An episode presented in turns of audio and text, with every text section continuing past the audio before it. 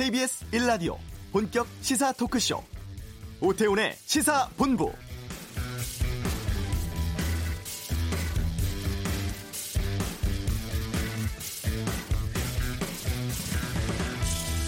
오늘 두 명이 추가되면서 국내 신종 코로나 바이러스 확진 환자가 모두 18명으로 늘었습니다.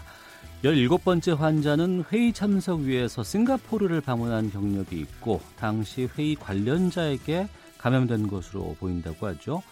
18번째 환자는 어제 확진 판정을 받은 16번째 확진자의 딸이라고 합니다. 이런 가운데 이 신종 코로나 바이러스 두 번째 환자는 퇴원이 결정됐습니다. 국내 발병 이후 첫 퇴원 사례인데요. 다른 환자들도 전반적으로 양호한 상태라고 하죠. 하지만 중국의 상황은 심상치가 않습니다. 신종 코로나 바이러스 감염증의 누적 확진자가 2만 4천 명에 이르고 사망자가 490명을 넘어섰다고 하는데 오태훈의 시사본부 잠시 후 베이징 취재 기자 연결해서 중국 상황 살펴보고 이후에 전문가 통해서 지금 신종 코로나 관련한 상황 점검해보는 시간 준비하겠습니다. 무소속 이정현 의원이 종로 출마 선언했습니다. 이슈에서 연결해보고요. 오늘 그냥 갈 수 없잖아. 벼랑 끝에선 바른미래당에 대해 살펴보는 시간 갖겠습니다. 최근 신종 코로나 바이러스 관련한 범죄가 기승부리고 있다고 하는데요. 2부 아는 경찰에서 다루겠습니다. 김성환의 뉴스 소다 오늘은 성소수자에 대한 우리 사회 시선에 대해 살펴보는 시간 준비하겠습니다. 오태훈의 시사본부 지금 시작합니다. 네. 앞서 말씀드렸습니다만 중국 내 확진 환자가 뭐 상당히 좀 심상치 않습니다. 베이징 현지에 있습니다. KBS 중국 지국의 강민수 특파원 연결해서 중국 상황 살펴보는 시간 갖겠습니다. 아, 강 특파원 나와 계시죠? 네, 나와 있습니다. 네. 지금 어떤 상황이에요? 강민수 특파원께서는? 네, 저도 지금 그 베이징의 집에 가족도 다 한국으로 떠나고 혼자 남아서 자가 격리 상태입니다. 어. 아, 지금 아, 격리가 오늘 해제되는 날입니다. 2주가 지나서 예. 어, 벌써 2주가 지났네요. 집안에서만 2주 동안 혼자 생활하는 아주 특이한 경험을 했습니다. 감옥이 따로 없어요. 아, 우한이 아니고 감옥인데 예. 우한이 아니고 베이징에서도 지금 2주 동안 격리된 상태로 지내셨던 거예요? 네, 그렇습니다. 어, 그러면 KBS 중국 지국 특파원 모두가 격리 상황으로 지내셨습니까, 그동안?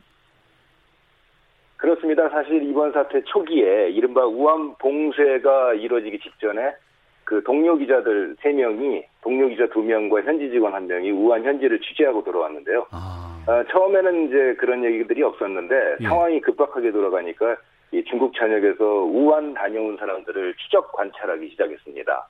아, 그러면서 어, 일부 지역에서는 또 우한 다녀온 사람 신고하면은 중국 돈 2천 원, 뭐 우리 돈으로 한 30만 원 정도 되는 포상금까지 걸었을 정도였는데요. 예.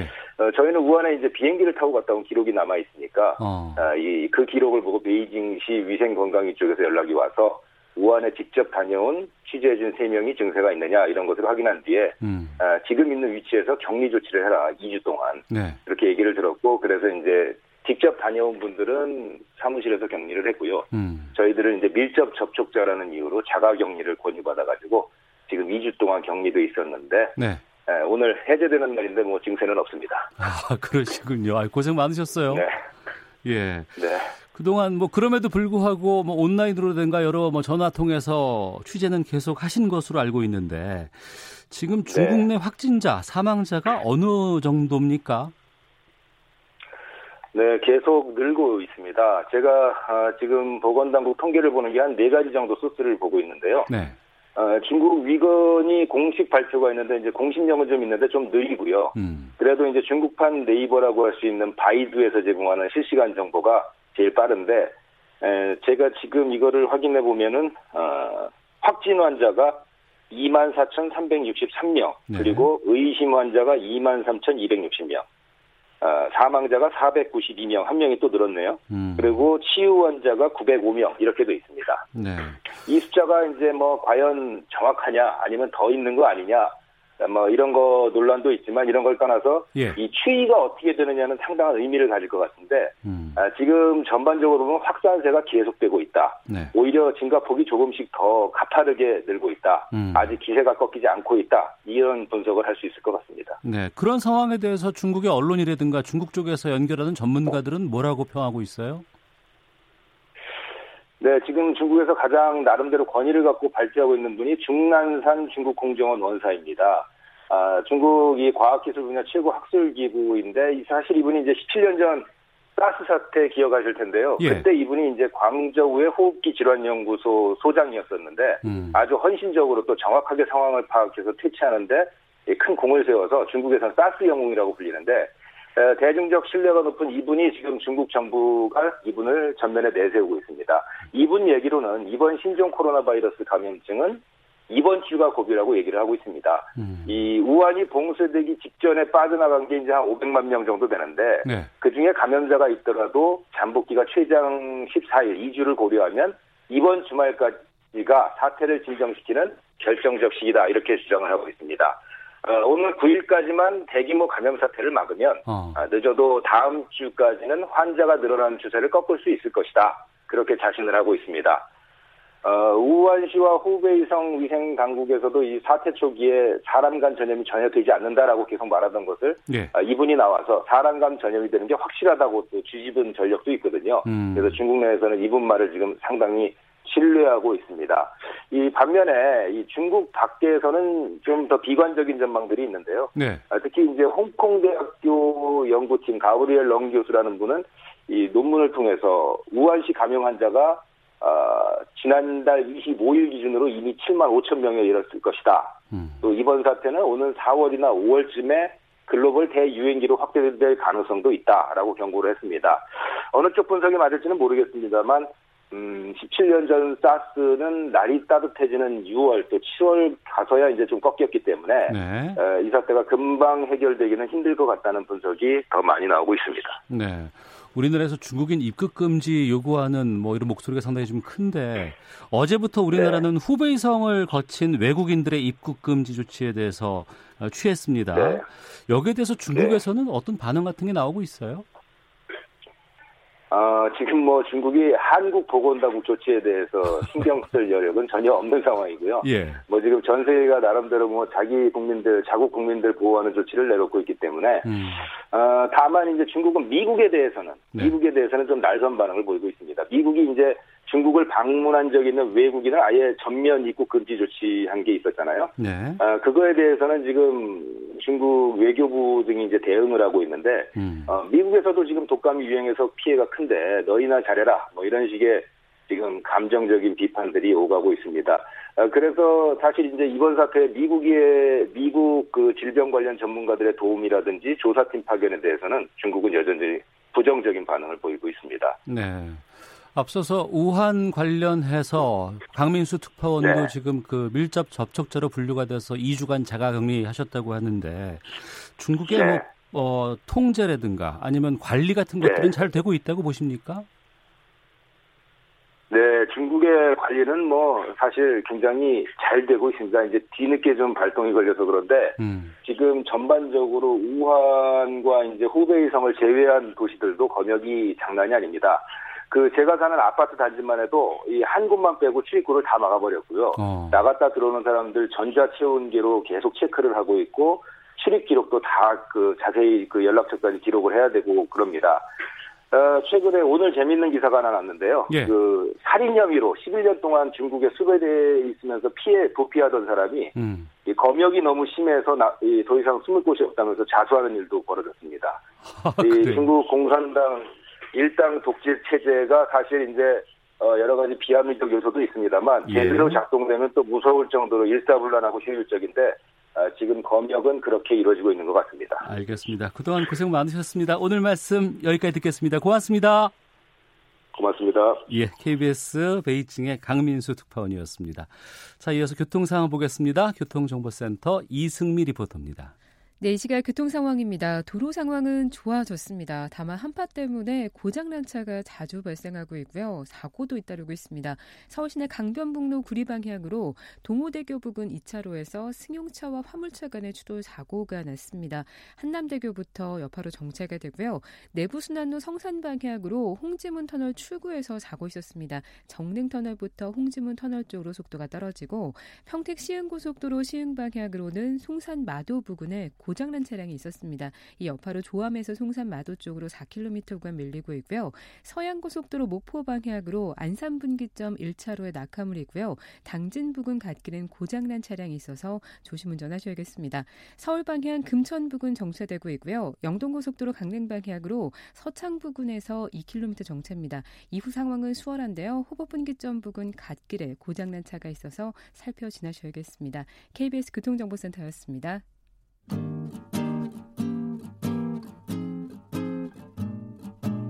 KBS 1라디오 오태훈의 시사본부 여러분의 참여로 더욱 풍성해집니다. 방송에 참여하고 싶으신 분은 문자 9730번으로 의견 보내주세요. 짧은 문자는 50원, 긴 문자는 100원의 정보 이용료가 붙습니다. 애플리케이션 콩과 마이케이는 무료고요. 시사본부는 팟캐스트와 콩, KBS 홈페이지를 통해 언제나 다시 들으실 수 있습니다. 많은 참여 부탁드려요. 네, 정치 1번지 종로는 그 민주당 이낙연 전 총리가 이미 출마 선언을 했죠. 자유한국당 황교안 대표의 출마 여부가 상당히 지금 고민이 되고 있는 상황이라고 하는데 자유한국당 전신이죠. 새누리당 대표를 지냈던 친박 핵심으로 꼽히는 무소속의 이정현 의원이 서울 종로 출마를 선언했습니다. 연결해서 좀 말씀 듣겠습니다. 안녕하십니까? 네, 안녕하십니까. 이정현입니다. 예. 어, 이정현 의원께서는 호남에서 주로 활동을 해 오셨는데 이번에 왜 종로를 선택하셨습니까? 호남에서 그동안에 지역구도 어, 문제를 주로 쟁점으로 다뤄왔거든요. 예. 근데 저는 이제 좀 이렇게 정치 개혁 쪽으로 어, 얘기를 좀 하고 싶고 음. 그다음에 또 이제 야당으로서 현 정부에 대한 심판의 얘기도 좀 하고 싶고 근데 이제 종로는 일단은 어, 대통령 께서 그 주소지를 두고 있는 청와대가 있고 네. 또 상징적으로도 어 그 종로 그렇게 하자면 이제 정치 1번지 방금 말씀하셨지만 예. 이렇게 평을 듣고 있잖아요. 예. 이곳에서의 정치 예, 그 아, 선거를 하는 동안의 쟁점 이 부분은 그 어떤 국민들에게 상당히 메시지가 강하고 크게 전달될 수 있기 때문에 어. 정치 개혁 부분과 아, 문재인 정부에 대한 심판 부분에 대해서 본격적이고 좀 세게 예, 하고 싶어서 이쪽으로 출마를 했습니다. 예. 이사까지 끝내신 상황인가요, 지금? 어, 오늘 계약했습니다. 그러셨군요. 전세 계약하셨어요? 어, 저는 예. 어, 솔직히 일산에 살고 있거든요. 예. 어, 그런데 에, 이쪽에 지금 어, 뭐 아주 좀싼 어, 아. 서민 아, 예, 룸을 하나 얻었습니다. 예. 이낙연 전 총리가 이미 출마 선언을 했습니다. 이 승부에 대해서는 뭐 자신 있으신지요? 어, 선거의 승부는 사실은 어, 후보자가 결정을 한 게 아니라 유권자가 결정을 하지 않습니까? 그렇죠. 그래서 저는 어, 뭐 유권자들에 맡기고 한번 음. 최선을 다 해보겠다 이런 생각을 갖고 있습니다. 네. 아무래도 결심 서고 나서는 종로의 바닥 민심도 좀 체크를 해보셨을 것 같은데 어떻게 체감되던가요? 어, 뭐, 객관적으로, 객관적으로는 그 동안에 총리를 지내신 분이고, 당연히 또 그분은 여러 가지로 훌륭하신 분이기 때문에, 에, 지금, 어, 그 지명도나 이런 부분에서 높기 때문에, 지금 현재로서는, 어, 그분이 좀 유력합니다. 음. 그러나, 아, 제가 지금 뭐 며칠째 쭉 다녀서 여론을 듣고 있습니다. 저를 찍어달라가 아니라 여론을 듣고 있는데, 네. 놀라운 것은 많은 그 자영업 하고 계신 분들하고 어. 어 이쪽에서 그 주로 좀 서민층에 속하신 분들이 정말로 나도 호남 출신이지만 그동안에 정말 그 적극적으로 민주당을 지지해 왔지만 음. 요즘에 문재인 정부가 하고 있는 특히 경제 부분에 있어서 너무 숨이 막힌다. 네. 한번 정도는 좀 회초리를 들어야 될 때라고 본다. 어. 이런 얘기들을 많이 해서 제가 조금 희망을 갖습니다. 예. 순천에서 후보 활동하실 때는 자전거 타고 막 현장 다니신 기억이 납니다. 네네. 이번에도 자전거로 좀 이렇게 활동하고 아니, 계시는지요? 이번에는 발입니다. 제가 아. 지금 음, 여기에 11개 예. 마을버스 코스가 있거든요. 예. 어, 제가 저 처음 시작한 데부터 종점까지 어. 어, 이걸 다 타봤습니다. 정말 어. 제가 깜짝 놀란 게 있습니다. 어, 저는 그야말로 정치 1번지 청와대가 있는 종로 어는 굉장히 쾌적하고 사람들이 편안한 그런 삶을 살고 있는 줄 알았는데 예. 마을버스 11개 코스를 전체 돌고 난 느낌은 음. 정말 서울시 특히 도심의 모든 문제는 이곳에 다 있구나.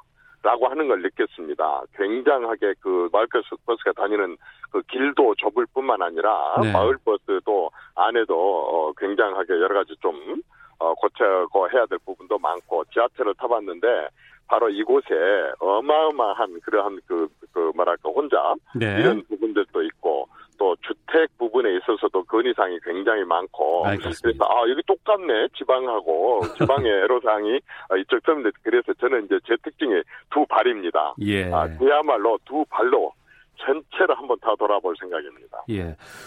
어, 황교안 대표 얘기를 좀 나눠보도록 하겠습니다. 황교안 대표가 지난달 초에 통합 추진이 공식화하면서 이현주, 이정현 의원과 손잡겠다는 이야기를 전한 적이 있습니다.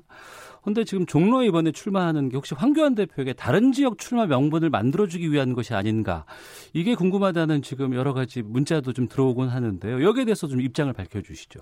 어, 전혀 그런 부분들에 대한 고려나 계산을 하지 않았었고 아까도 말씀드렸다시피 저는 분명하게 예. 새로운 정치 세력 특히 미래 세대들 젊은이들 전문가들이 우리 국회 좀 많이 들어왔으면 좋겠다고 하는 정치 개혁 부분하고 어. 그 다음에 정말 좀 어, 그동안에 제가 많이 지켜보기도 했었습니다만은 문재인 그 정권이 좀 어떤 권력 사유화 부분이라든가 아니면 평가력이라든가 미래 세대들에 대한 소홀함이 어, 너무 심합니다. 그래서 이런 부분들에 대해서 제가 크게 한번 국민들의 메시지를 전하고 싶어서 온 것이지 네. 아까처럼 뭐 누구하고 어, 그 어떤 교류가 있었다든지 아니면 뭐 계산을 했다든지 음. 이런 부분은 없습니다. 근데 제가 이제 이해가 안 된 부분이 하나 있어요. 예. 그런데 왜 황교안 대표가 종로로 나와야 돼요? 종로에는 왜 말하자면 어 이낙연하고 황교안이 붙어야 돼요. 나는 도대체가 음. 이 이게 완전히 민주당이 걸어놓은 네. 하나의 프레임이라고 생각을 합니다. 어. 사실 어 이낙연 이낙연 전 총리가 대통령 후보가 된다는 보장이 있습니까? 민주당 안에서 이낙연 후보를 어, 대통령 그 후보로 예. 어, 이렇게 시켜준다? 전혀 저는 그 그러한 보장도 없을 뿐만 아니라 그럴 가능성에 대해서도 저는 의문이라고 생각을 합니다. 그런데 똑같이 또 대선을 노리는 황교안 어, 대표가 예. 대표가 대, 어, 대선 후보가 된다는 보장도 없고 어. 또 이곳에서는 무슨 당 대표하고 총리가 붙어야 된다라고 하는 규정이나 관행도 없고 예. 왜 도대체 황교안 대표를 종로로 나가라고 하느냐? 어. 종로로 황교안 대표를 나가라고 얘기하는 거의 대부분은 황교안 대표가 잘못되기를 바래거나 네. 한국당이 잘못되기를 바래거나 어. 황교안 대표하고 경쟁하는 사람들의 주장 이 많을 거라고 생각을 합니다. 왜냐하면 특별하게 이분이 이쪽으로 나가야 될 이유가 하나도 없는데 예. 말하자면은 어 그 이낙연 어 그 전 총리의 하고 이렇게 음. 이쪽으로 붙이려고 하는 것은 네. 저는 민주당 프레임이라고 생각합니다. 네. 하지만 거기에 대해서 한국당 내에서도 아, 뭐 험지 얘기가 나올 때마다 아, 황교안 대표가 결단을 해줬으면 좋겠다, 종로 쪽으로 좀 나가면 좋겠다라는 의견도 일부엔 있는 것 같습니다. 아, 당연히 정치에 무슨 의견이 의견이 없겠습니까? 수없이 의견이 있을 수가 있는데 네. 그렇다고 해서 정치인은 음. 선거로 정치를 하는 것이지 네. 주변에서 비판이나 또는 그 논평이나 또는 주문이나 이런 걸 갖고 정치하는 게 아닙니다. 그건 참고 사안이고 음. 정말로 한국당 또는 어, 말하자면 이번에 문재인 정권을 심판하자라고 하는 그러한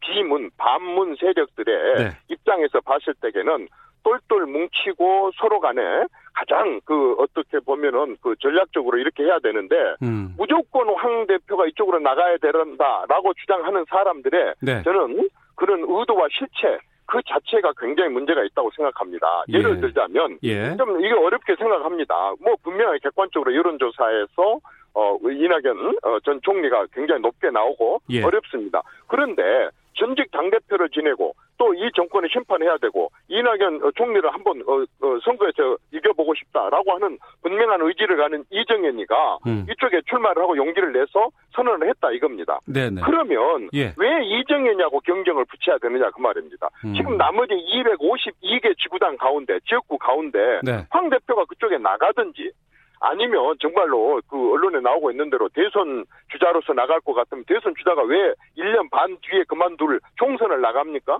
그 당연히 그 그러면은 총선 출마를 하지 않고 어, 말하자면은 당의 지원 유세를 하고 많은 의원들을 당선을 시키고 나서 네. 대선 주자로 나가면 되지 않습니까? 그 말씀은 때문에 황 대표를 이쪽에다 갖다가 꼭 프레임에 집어넣으려고 하느냐 그 말입니다. 예, 그럼 그 말씀은 이낙연 전 총리와 이정현 의원 간의 그 뭐 반문연대 또 민주당 이렇게 1대1 구도가 좋겠다라는 의견이신 건가요?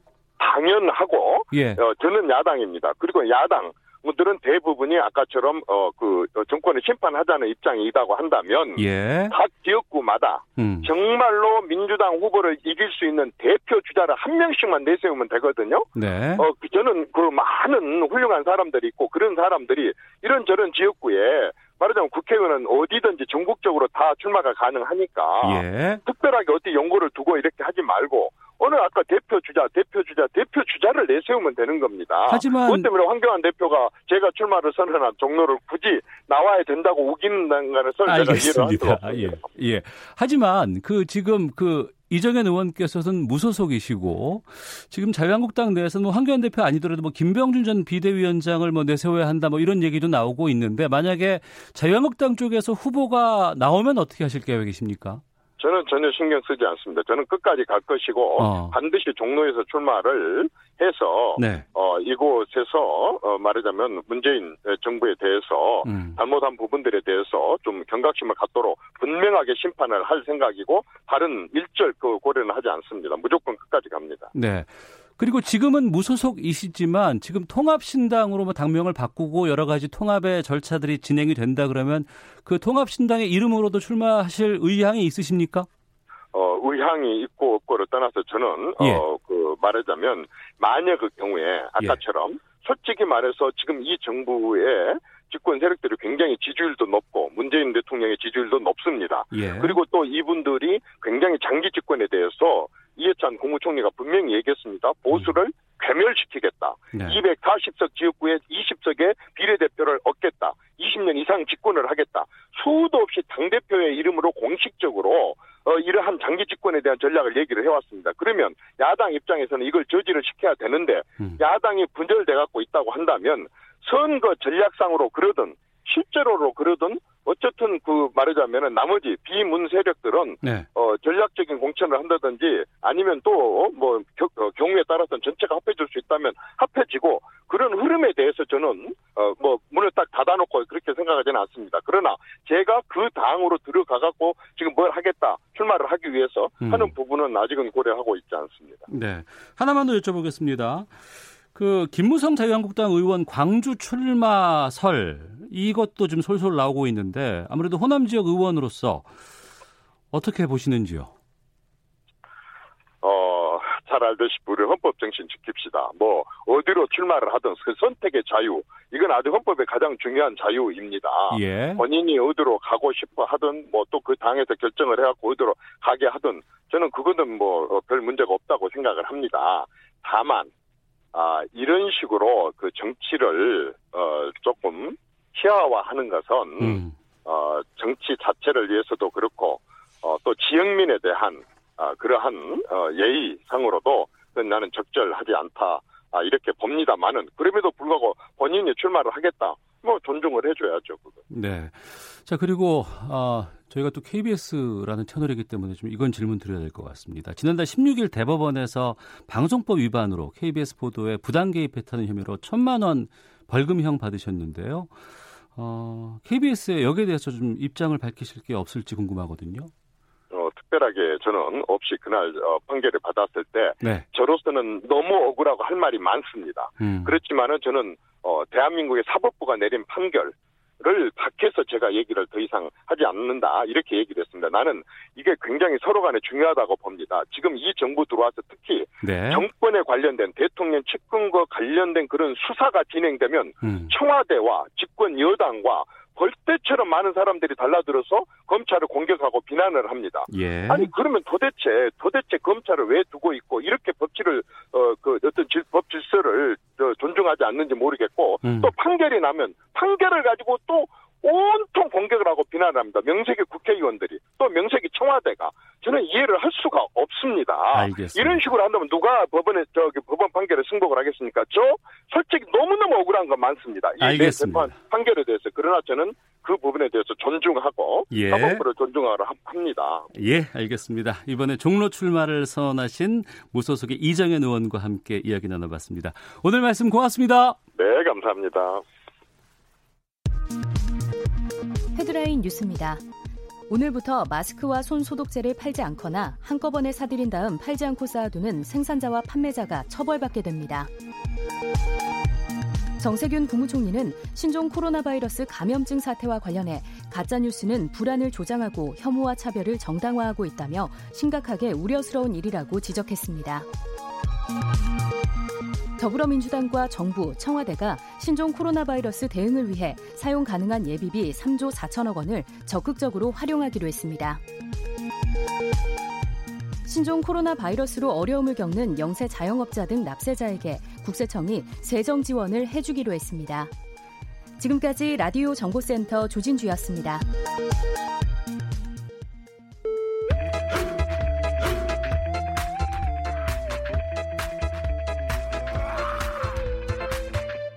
오태우래 시사 본부. 네. 어, 정치권에서 특히 벼랑 끝에 선 당이 있습니다. 안철수 전 대표가 신당 창당에 나섰고 또 이찬열 의원이 탈당을 했고 어, 창당의 주역들은 다 이 당을 나와버렸습니다. 바른미래당 이야기인데요. 오늘 그냥 갈 수 없잖아요. 해서 바른미래당은 바른 미래를 보여줄 수 있을까 이런 주제로 좀 말씀 나눠보겠습니다. 이종근 시사평론가 나오셨습니다. 어서 오세요. 네 안녕하십니까 이종근입니다. 지금 바른미래당 상황이 어떤 거예요? 아, 바른미래당 좀 전에 최고위원회를 열으셨는데 네. 어, 이 최고위원회에 그 최고위원들이 사실은 전부 다 손학규 어, 대표가 임명한 사람들이거든요. 네. 그러니까 최측근들인데 그 사람들을 다 잘랐어요. 어. 그리고 오늘 새롭게 자신이 또 임명한 최고위원들과 함께 첫 최고위원회를 열어서 그럼 당 지도부를 다 바꾼 거예요? 그렇죠. 어. 어다 바꿨다기보다는 어쨌든 당 사명이 있어요. 예. 사무총장, 예. 사무부총장 그다음에 자신의 비서실장까지 음. 그세 사람이 사실은 지난번에 유승민 의원계하고 막 싸우고 막 이럴 때 자신을 진짜 앞에서 엄호해줬던 사람들이거든요. 네네. 그 사람들을 다 잘랐어요. 다 음. 자르고 새롭게 임명을 해서 첫 최고위원회를 열었는데 오늘 최고위원회에서 이런 얘기를 했습니다. 어, 제3지대 중도 통합을 추진하겠다. 통합을 추진한다. 네, 그러니까 민, 대한신당하고 예. 민주평화당을 얘기하는 거예요. 이 두 정당과 손을 잡는데 거기까지 내가 하면 내 역할은 거기까지다. 어. 라고 얘기를 했습니다. 그쪽은 다 호남 쪽 아닌가요? 호남계, 기반이? 호남계 의원, 저, 원래 또, 어, 이, 유승민계하고 부딪힐 때 호남계 의원과 당권파 그러니까 손학규 대표 측이 함께 손을 좀 잡았었거든요. 음. 안철수계 의원을 빼놓고는 그렇기 네. 때문에 언제든 손을 잡을 수 있다라고는 생각을 했으나 이야기 이 지금 오늘 말씀이 신선한 건 아니에요. 예. 왜냐하면 이 최측근 지금 그 잘린 최측근들이 지난 주말 내내 설득을 했다는 거예요. 손, 손 대표한테 예. 어떻게 설득을 했냐면 아, 이 통합을 하자. 이 음. 대한신당하고 음. 민주평화당하고 네네. 네. 통합 추진을 만들자. 이건 어. 늘 하시던 말씀 아니냐. 예. 대신 딱 한 가지만 이선으로 좀 잠깐 물러서 계시라 추진위에서 어. 예, 예. 왜냐하면 손학규 대표가 계속하게 되면 어. 지금 시간이 없는데 예. 어이 굉장히 과정이 좀 복잡해진다. 그러니까, 그러니까 차라리 비대위 체제로 가자. 이렇게 아, 이를테면 비대위 체제죠. 예, 예. 추진이라고 표현을 했지만 어. 그러니까 간곡하게 설득을 했는데 도리어 주말이 끝나자마자 자신들을 잘랐다라는 어. 게이 세 사람의 또 얘기입니다. 예. 그러니까 양쪽 얘기가 똑같 결론은 똑같은데 손 음. 대표가 앞장서서 하느냐, 네. 좀 이선에서 하느냐 차이인데 손 음. 대표 나는 이선에 물러날 생각이 없으니까 너희들이 이선에 물러나 그러고 잘라낸 그런 형국입니다. 네. 바른미래당이 3당이고 교섭단 교섭 대표 노조였죠. 아, 노, 아, 노조랜다. 예, 죄송합니다. 예, 예. 교섭단체였습니다. 교섭단체였죠. 네. 예, 예. 그 출발은 애초엔 이렇지 않았잖아요. 아, 그럼요. 출발은 어, 이 유승민 어, 의원을 비롯한 바른정당계하고 음. 안철수 의원계, 그러니까 국민의당을 출범시켰다가 거기서 또 떨어져 나가면서 안철수 의원계가 함께 손을 잡고 시작을 해서 뭐 당시는 어쨌든 어, 캐치프레이즈는 굉장히 어, 거창했습니다. 뭐 네. 뭐 합리적 어, 보수와 개혁적 진보가 만난다. 그리고 영남과 호남이 만난다. 음. 사실 영남을 대표로 하고 호남을 대표로 하는 그런 계파가 아예 1대1로 만나서 정당을 만든다는 거는 정당 상상 사실 없었어요. 처음이네요. 아, 그렇죠. 그렇게 예. 이야기한다면 사실 어. 상징성을 얘기하는. 근데 어, 그때만 하더라도 사실 속을 들여다보면 예. 어, 이 양쪽 어, 그 개파가 전부 다 실패한 개파들이에요. 음. 네. 그러니까 이 대통령 선거에서 실패하고 어, 그다음에 그러면서 지방 선거를 해야 되는데 어, 지방 선거를 독자적으로 하자니 음. 전국 게 지방선거 내야 되잖아요. 그래야 네. 전국 정당처럼 보이는데 그러자니 영남을 중심으로 한 바른 정당계는 호남에 저선 후보를 못 내고 음. 또 호남을 중심으로 한 이쪽 어, 안철수계 의원들은 영남의 후보를 못 내니까 네. 화학적으로 인위적으로 손을 잡고 지방선거를 대비하자 음. 뭐 의, 하자 이런 어떤 의도가 더 강하지 않았는가 그러니까 우리나라의 이 정당 정치가 정당 역사가 언제나 선거용 선거를 앞두고 막 정당이 만들어지고 네. 선거가 끝나면 그 결과에 따라서 없어지는 음. 그런 정당들이 굉장히 많았거든요. 예. 근데 안타깝게도 2년 만에 그런 정 당의 전철을 또 밟는 게 아니냐 음. 이런 어, 생각이 듭니다. 네. 그러니까 창당 때는 안철수, 유승민 두 대주주가 당을 이끌었다면 그렇죠. 지금의 손학규 대표는 어떻게 등장하게 된 거예요? 아 그때 당시에 그 어, 지방선거 패배 아, 책임. 예, 예. 예. 지방선거도 어쨌든 서울시장으로 안철수 어, 어, 전 의원이 나갔는데 2018년 4월에 그렇죠. 예. 그런데 홍, 아, 6월에 예, 예, 그렇죠. 한국당 보다도 더 낮게 나온 거예요. 어. 어? 그때 당시에 대, 이 대선 때는 안 그랬거든요. 예, 예. 서울에서 안철수 후보가 홍준표 후보보다 서울에서는 앞섰었어요. 음. 그러니까 안철수 어, 전 의원도 어, 내가 그러면 서울시장에 나가면 그래도 되고, 되겠다라고 믿었던 게 대선 득표율이었거든요. 네. 근데 서울시장, 막상 서울시장 선거에서는 2위, 그러니까 한국당보다도 못한 3위가 된 거예요. 자유한국당이 김문수, 어, 김문수 전 후보였죠. 예. 그러니까 거기에 대한 어떤 책임을 져야 되고 또 어. 거기에 대한 책임을 또 유승민 대표도 어 공동으로 책임을 지고 대표 쪽에서 물러나고 그러면서 당을 추스려야 되니까 비대를 만들면서 어 손학규 대표를 어 다시 이제 손을 잡고 음. 나중에 전대 그, 그해 9월 2010 19년, 18년 9월에 이제 그 손학규 대표가 전대를 통해서 당권을 장악하게 되는데 그때부터 지금까지 사실은 한 번도 당이 정돈되지 않았어요. 최고위 때만 최고위를 열면 최고위에서 부딪히고 그러니까 매일 매일 싸우는 모습밖에 보이지 않았거든요. 예. 그러니까 한 번도 화합하는 모습은 좀 보지 못했던 것 같습니다. 네네. 그리고 손 대표의 거취에 대해서는 뭐 지난 추석 때 뭐 그 여론조사 10%안 된다 그러면 물러나겠다 뭐 이런 얘기도 있었고요. 네. 현 손 대표가 지금 상황에서 의도하는 건 뭐라고 보세요? 아, 손 대표가 지금 말씀하셨듯이 사실 그 이 한나라당에서 어 민주당으로 어 바꿀 때 당적을 옮길 때 엄청난 비난을 받았거든요. 네. 늘 이런 그 들고 남을 잘 못한다 음. 정치에 있어서. 근데 그런 비판과 함께 사실은 또 굉장히 그 칭이 예, 인품도 있고 어, 컨텐츠가 있다라는 칭찬도 많이 받았지만 정치인이 해서는 안 될 게 뭐냐면은 말을 바꾸는 거예요. 일관성이 없는 거. 두 번이나 말을 바꿨어요. 어. 10%가 안 되면 추석 전에 그만두겠다. 네. 안철수 전 대표가 돌아오면 넘겨주겠다. 음. 이두 가지 다 말을 바꿨다. 그러니까 지금 정치인으로서의 어떤 권위가 사라졌다. 근데 그럼에도 불구하고 또 자신의 측근들까지 날려가면서 있겠다는 건 혹시나 정말 생계를 위해 생계형 정치인 의 모습을 네. 보이는 게 아니냐라는 음. 그런 또 비판이 이어지고 있습니다. 예. 그러면 지금 바른미래당 뭐 통합 뭐 논의하고 자기가 그것까지도 책임지겠다고 지금 말씀을 하시는 것 같은데 손학규 대표 같은 경우에는 네. 앞으로 그러면 일정이 어떻게 될까요? 근데 손 대표의 말씀은 사실 공허합니다. 왜냐하면 손 대표를 지금 따르는 현역 의원이 한 명도 없어요. 그러네요. 그러니까 뭐 전부 다 지금 최고위원도 전부 당 외 인사들을 어. 다 채워넣었어요. 그러면 지금 원 내 인사들은 어떨 계획이냐면 여기에는 안철수계 의원들도 있고 호남계 의원들도 있어요. 그렇죠. 7명 대 거의 뭐 한뭐 뭐 8명 뭐 이렇게 거의 그런 그런 상황입니다. 그래서 안철수계는 뭐가 문제냐면 거의 다 비례의원이에요. 음. 그러니까 탈당을 할 수가 없어요. 네. 제명을 해야 됩니다. 예. 그러면 제명을 스스로들 하겠다는 거예요. 18명 의원총회를 해서 어. 어? 의결을 하겠다. 의원총회로. 예. 그래서 어, 셀프 제명을 한 다음에 모두 다 해쳐 모이자. 음. 호남계 의원들은 대한신당이랑 민주평화당과 손잡고 또 안철수계 의원은 안철수 신당을 만들고 그러면 손학규 대표는 1인 정당이 음. 되는 거예요. 알겠습니다. 바른미래당이라는 이름을 가지고 이번 총선을 치르기는 쉽지 않은 상황으로 지금 가고 있는 것 같습니다. 자, 그냥 갈 수 없잖아. 바른미래당은 바른미래를 보여줄 수 있을까? 이런 주제로 말씀 나눠봤습니다. 이종근 평론가와 함께했습니다. 고맙습니다. 감사합니다. 예. 잠시 후 2부 아는 경찰 신종 코로나 사태로 인한 국민 불안감을 악용한 범죄 행위에 대해서 이야기 나눠보겠습니다. 김송환의 뉴스 수라도 준비되어 있습니다. 잠시 후 2부에서 이어집니다.